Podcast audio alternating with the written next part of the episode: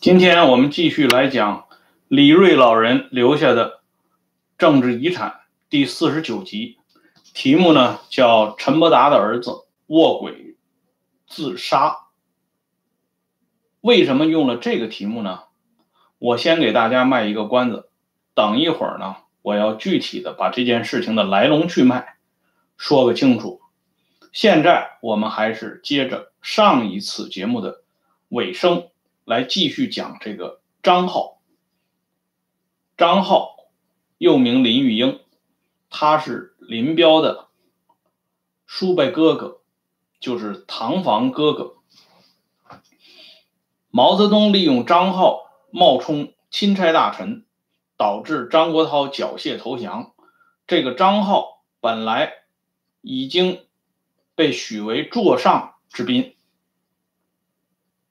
列名中共中央政治局委员，可是呢，短短一年的时间，张浩就被毛泽东扫地出门，而且通过张闻天之口向张国焘转述，居然说张浩这个人精神上有毛病。为什么毛泽东翻手为云，覆手为雨？昨天还把张浩。当成香饽饽，今天呢，却把他一脚踢开呢？这里边的原因是什么呢？这就是因为张浩的为人。张浩确实答应了毛泽东和张闻天的要求，充当了所谓共产国际派来调停红一、红四两大方面军政治矛盾的这么一个中间人，而且呢，张浩也承诺。要求张国焘放弃他自立中央的这个企图打算，以及可能发生的种种不测，这种通盘的计划，这个是没有问题的。但是呢，张浩同时没有像毛泽东那样把张国焘视为仇敌。因为之前我们已经讲到，张浩同张国焘之间，他们是有过一段历史渊源的，而且当年 大家在一起相处的时候，感情是不错的。特别是张国焘在任职中国劳动组合书记部的时候，与张浩的另一个兄弟即林玉南，他们之间过从甚密，也有过交往。可以说呢。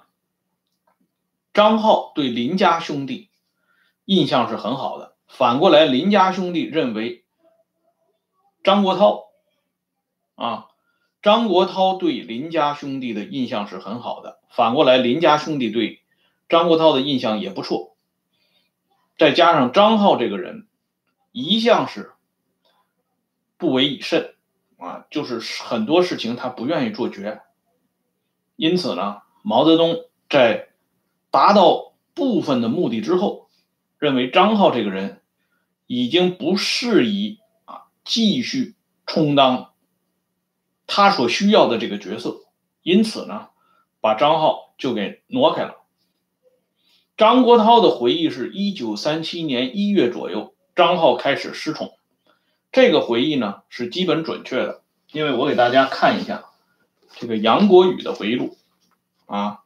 之前呢已经展示过一次。刘邓麾下十三年，在四月二十号，也就是一九三七年四月二十号这一天，杨国宇是这样描述张浩的：他说，张浩是从共产国际回来的，刘伯承有时叫他国际代表，他很高兴。他是林彪的叔伯哥哥，他不善于做军队的政治工作，也不起草电报。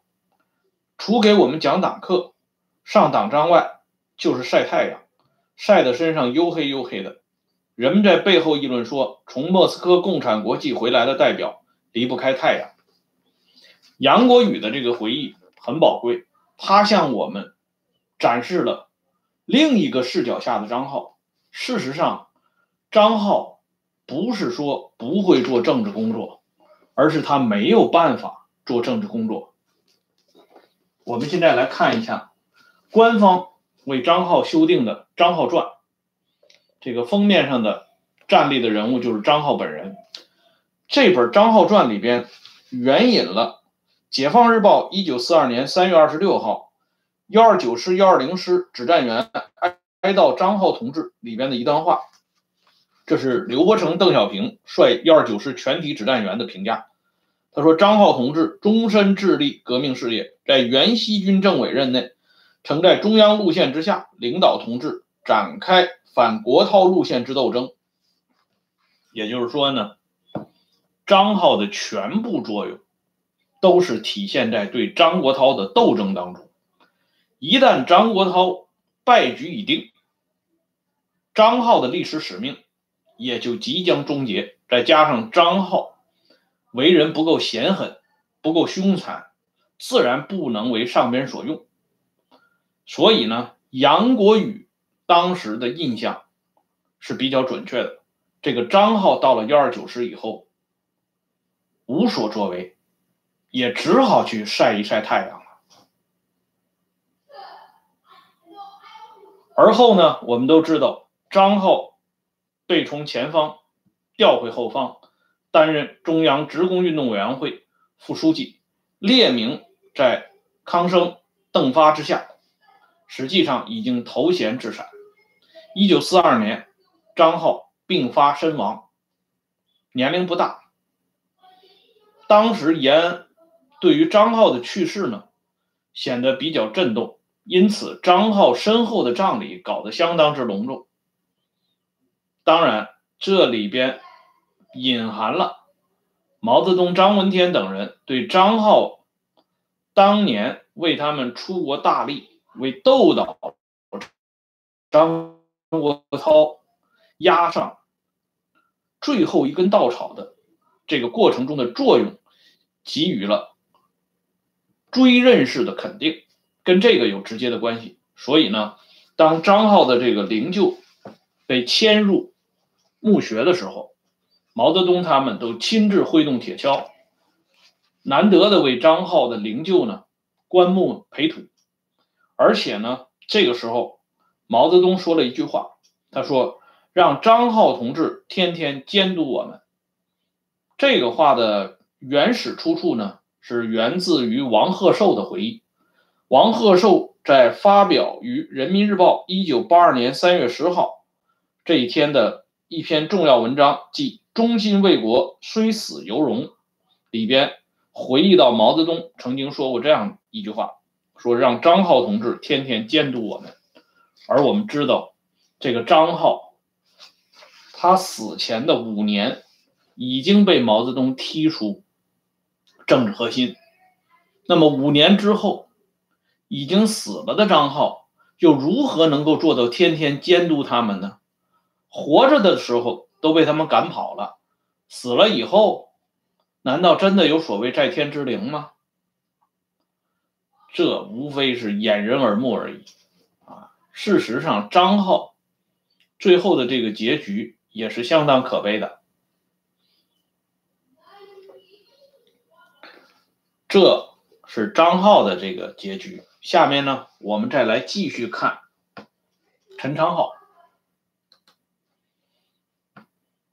以张浩这样的公狗的身份，尚且受到毛泽东的如此对待，那么陈昌浩在历史上两次深深的得罪过毛泽东，毛泽东当然不允许他还留在延安，在他面前晃来晃去。于是呢，当周恩来。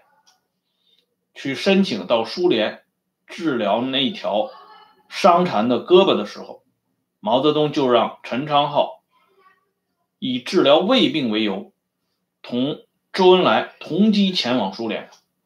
周恩来这条胳膊，我们都知道，这是一条传奇的胳膊。这条胳膊据说是因为江青跑马马惊了以后，将周恩来撞翻在地，从此留下终身的残疾。而周恩来的卫士长程元公曾经晚年著书回忆说，周恩来就是因为这条胳膊的伤残，以致以至于呢，他终身无法学会游泳。专门派人啊，这个人是中国当时有名的一名女游泳队员，那是拿过世界上的名次的，来教周恩来游泳。但是由于周恩来这条伤残的胳膊无法完成必要的动作，因此呢，留下了深深的遗憾。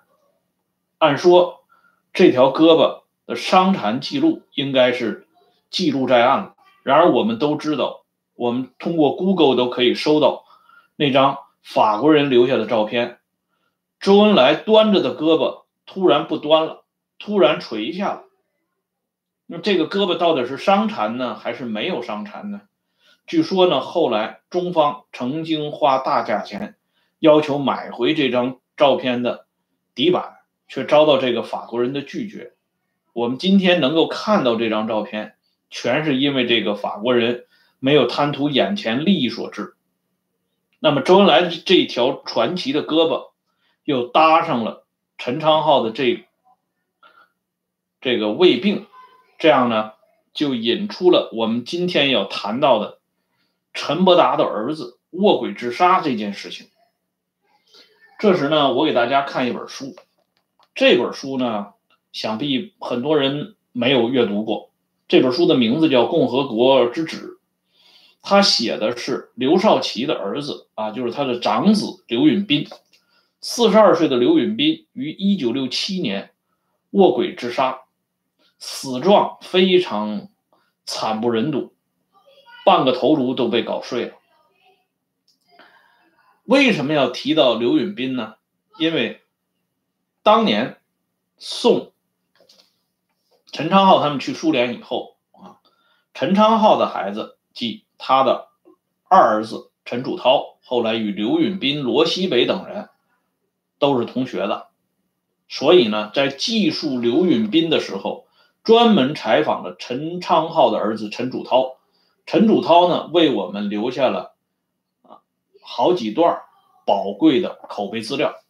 据陈祖涛回忆，一九三八年送周恩来去苏联，当时呢一九三五年出生的，也有一种说法是一九三四年。出生的陈伯达儿的儿子长子啊，陈小达也出现在延安的飞机场。为什么呢？因为当时陈伯达的保姆为了哄孩子高兴，抱着这个孩子三四岁的陈小达去看飞机，而且大家呢也没有在忙碌之中注意到这个孩子居然已经爬上了飞机。那个时候的飞机不像今天，那个时候的飞机很简易。孩子爬上去以后呢，陈小达非常高兴，觉得这个飞机真的不错，于是呢，他就赖着不下来了。在场的很多人呢，包括陈伯达的这个保姆啊，连哄带吓，丝毫不起作用。这陈小达干脆就放赖。不下来了，于是呢，周恩来情急之下做了一个重大的决定，这个决定实际上也决定了陈小达后来的命运。周恩来说：“既然不下来，那就一起去吧。”就这样，这架飞机载着陈昌浩、陈祖涛父子，也载着陈伯达的小儿子陈小达等一干人。飞到了苏联，这个飞机呢，途经迪化，也就是今天的乌鲁木齐。到了迪化之后，陈昌浩被要求去看望当时在迪化的新兵营。这个新兵营我们都知道，是西路军残部被编练成的这么一个学习组织。到了新兵营之后呢？陈昌浩非常沉痛的，又向这些新兵营的指战员们做了检讨。陈昌浩说：“同志们呐，我是一个犯了严重的历史错误、对革命事业有罪的人。我的错误给党造成了很大的危害，让我们的党付出了重大的牺牲。我心里真是痛苦极了。我对不起同志们，对不起党。”这个时候呢，人群中有一个身影闪动。这个身影是谁呢？就是在川陕苏区曾经给陈昌浩做过警，啊，包括是警卫员和勤务员的李培基。李培基晚年曾经回忆过他与陈昌浩当时见面的情景。他说：“陈昌浩带着一个十岁左右的儿子见我进去，很高兴的拉着我，把我拉到他的身边。”亲切的问长问短，同我谈了一个多小时的话。而李培基呢，对陈昌浩做出深刻和沉痛的检讨，印象相当之深。他说：“这么大的首长，这样低着头，在自己过去的小战士、老下级面前做沉痛的自我反省，揭发自己的错误，也真是不容易啊。”由李培基留下的这个点滴回忆。啊，这个回忆呢，都出现在陈昌浩革命生涯当中，大家呢可以找来进行验证一下。有李培基的这个回忆，我们可以看到，陈昌浩伏低作小已经到了何种地步，而毛泽东安排陈昌浩在迪化新兵营做沉痛的检讨，也是毛折辱羞辱陈昌浩的整体计划中的一个重要组成部分。就是要把陈昌浩彻底搞臭，这样呢，从迪化飞机继续飞行进入苏联，在这个飞机上面呢，我们刚才提到有陈伯达的这儿子陈晓达，同时呢还有高岗的儿子高毅。高毅本来是没有计划坐飞机去苏联的，是因为高岗呢专门走了毛的后门。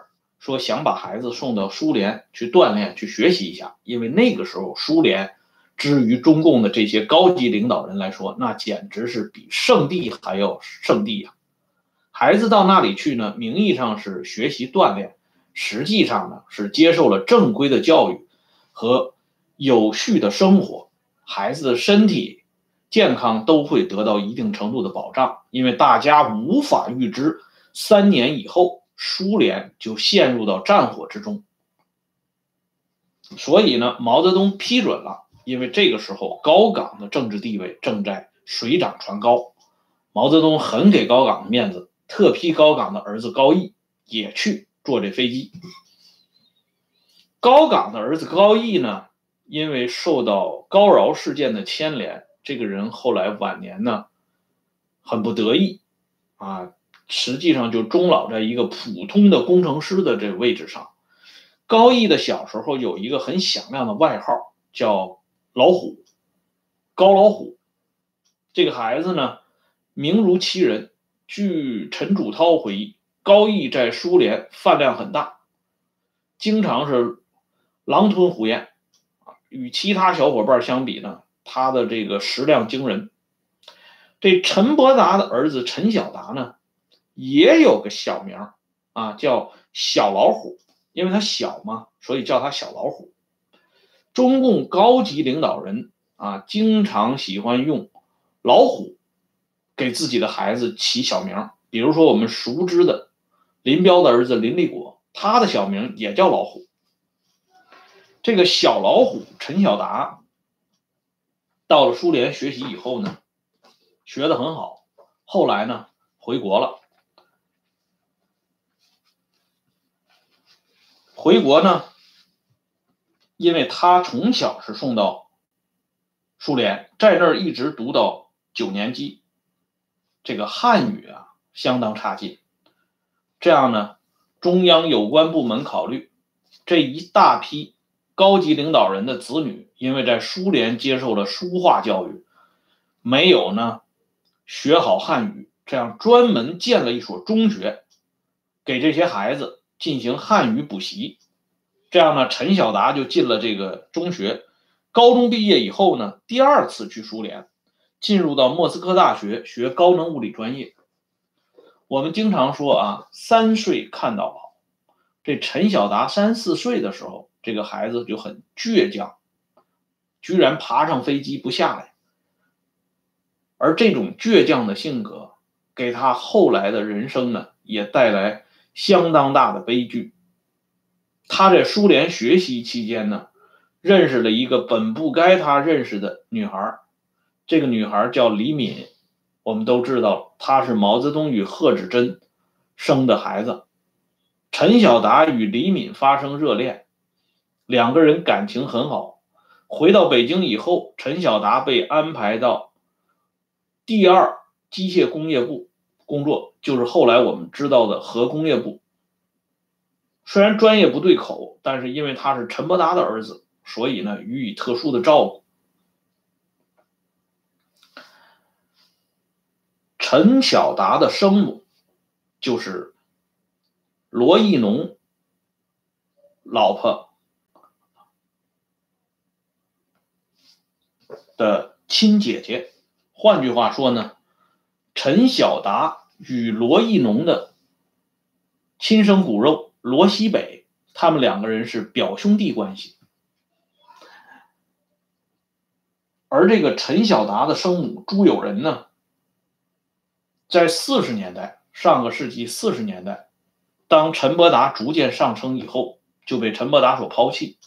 陈伯达又另寻新欢结婚，就是后来的刘淑燕。而这个朱友仁被抛弃之后呢，这个人神经出现点问题，因此呢，他对他的儿子陈晓达不是特别好。但是陈晓达这个人呢，对他的生母却尊礼有加。而且呢，陈晓达这个孩子非常聪明，也非常懂事儿。陈伯达有好几个孩子，陈伯达非常喜欢这个长子陈晓达。实际上，从起的这个名我们也能看出来啊，用了他陈伯达这个名字当中的一个字“陈晓达”、“李小鹏”啊，这都是爱如珍宝的意思。但是呢。陈晓达与李敏的热恋的这个事情呢，却遭到了友人的否决。陈伯达是没有意见的，陈伯达愿意儿子啊与李敏谈恋爱，甚至呢最后结婚。可是呢，毛泽东不同意。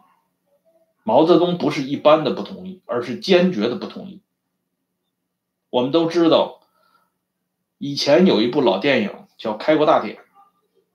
在这部电影里边，我们看到毛泽东阻拦儿子毛岸英和他的女朋友刘松林结婚，是因为年龄不到。毛呢，甚至发了脾气。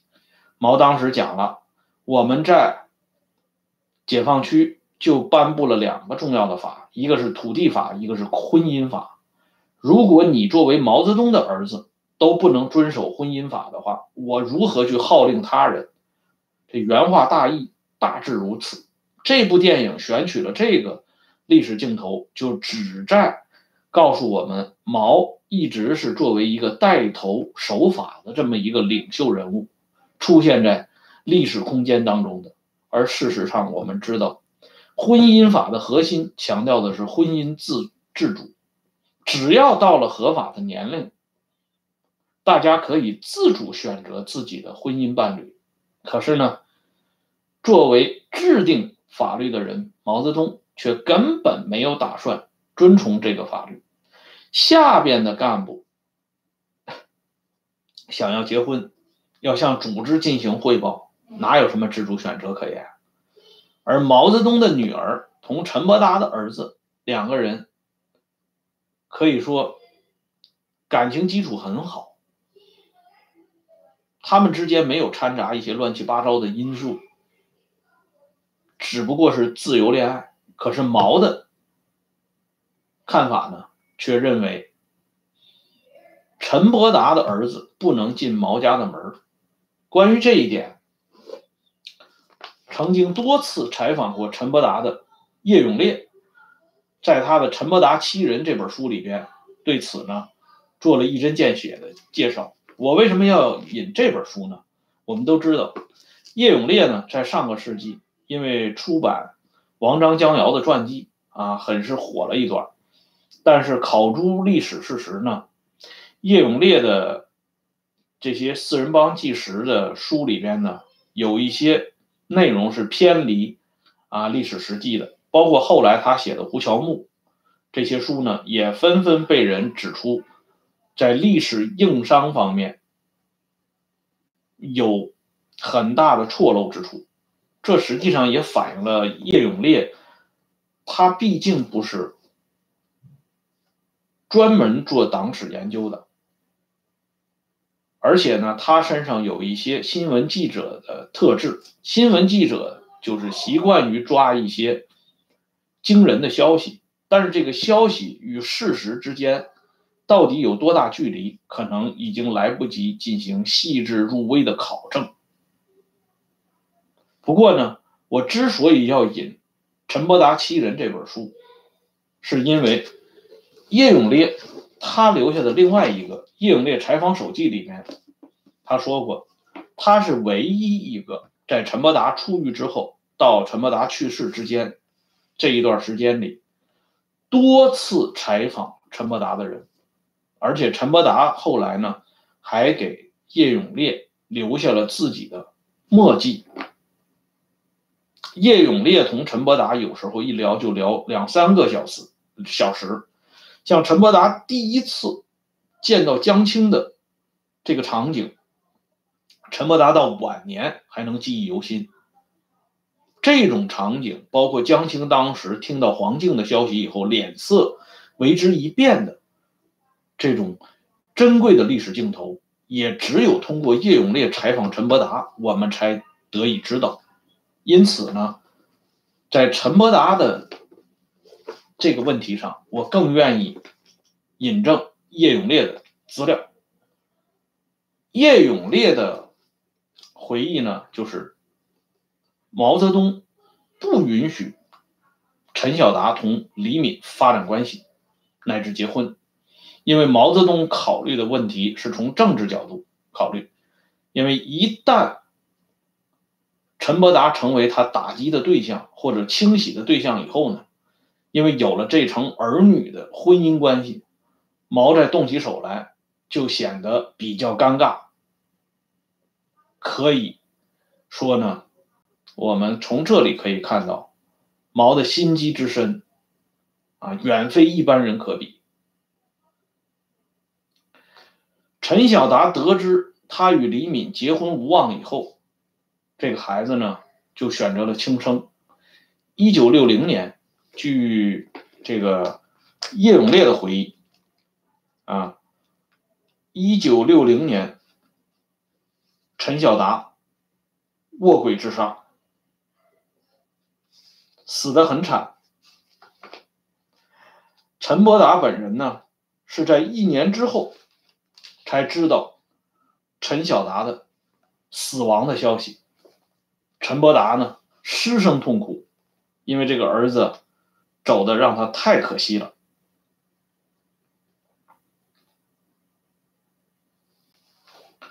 另外呢，我可以告诉大家啊，这个《共和国之治》这本书里边，罗西北为我们留下了另外一则关于陈晓达的宝贵的记忆。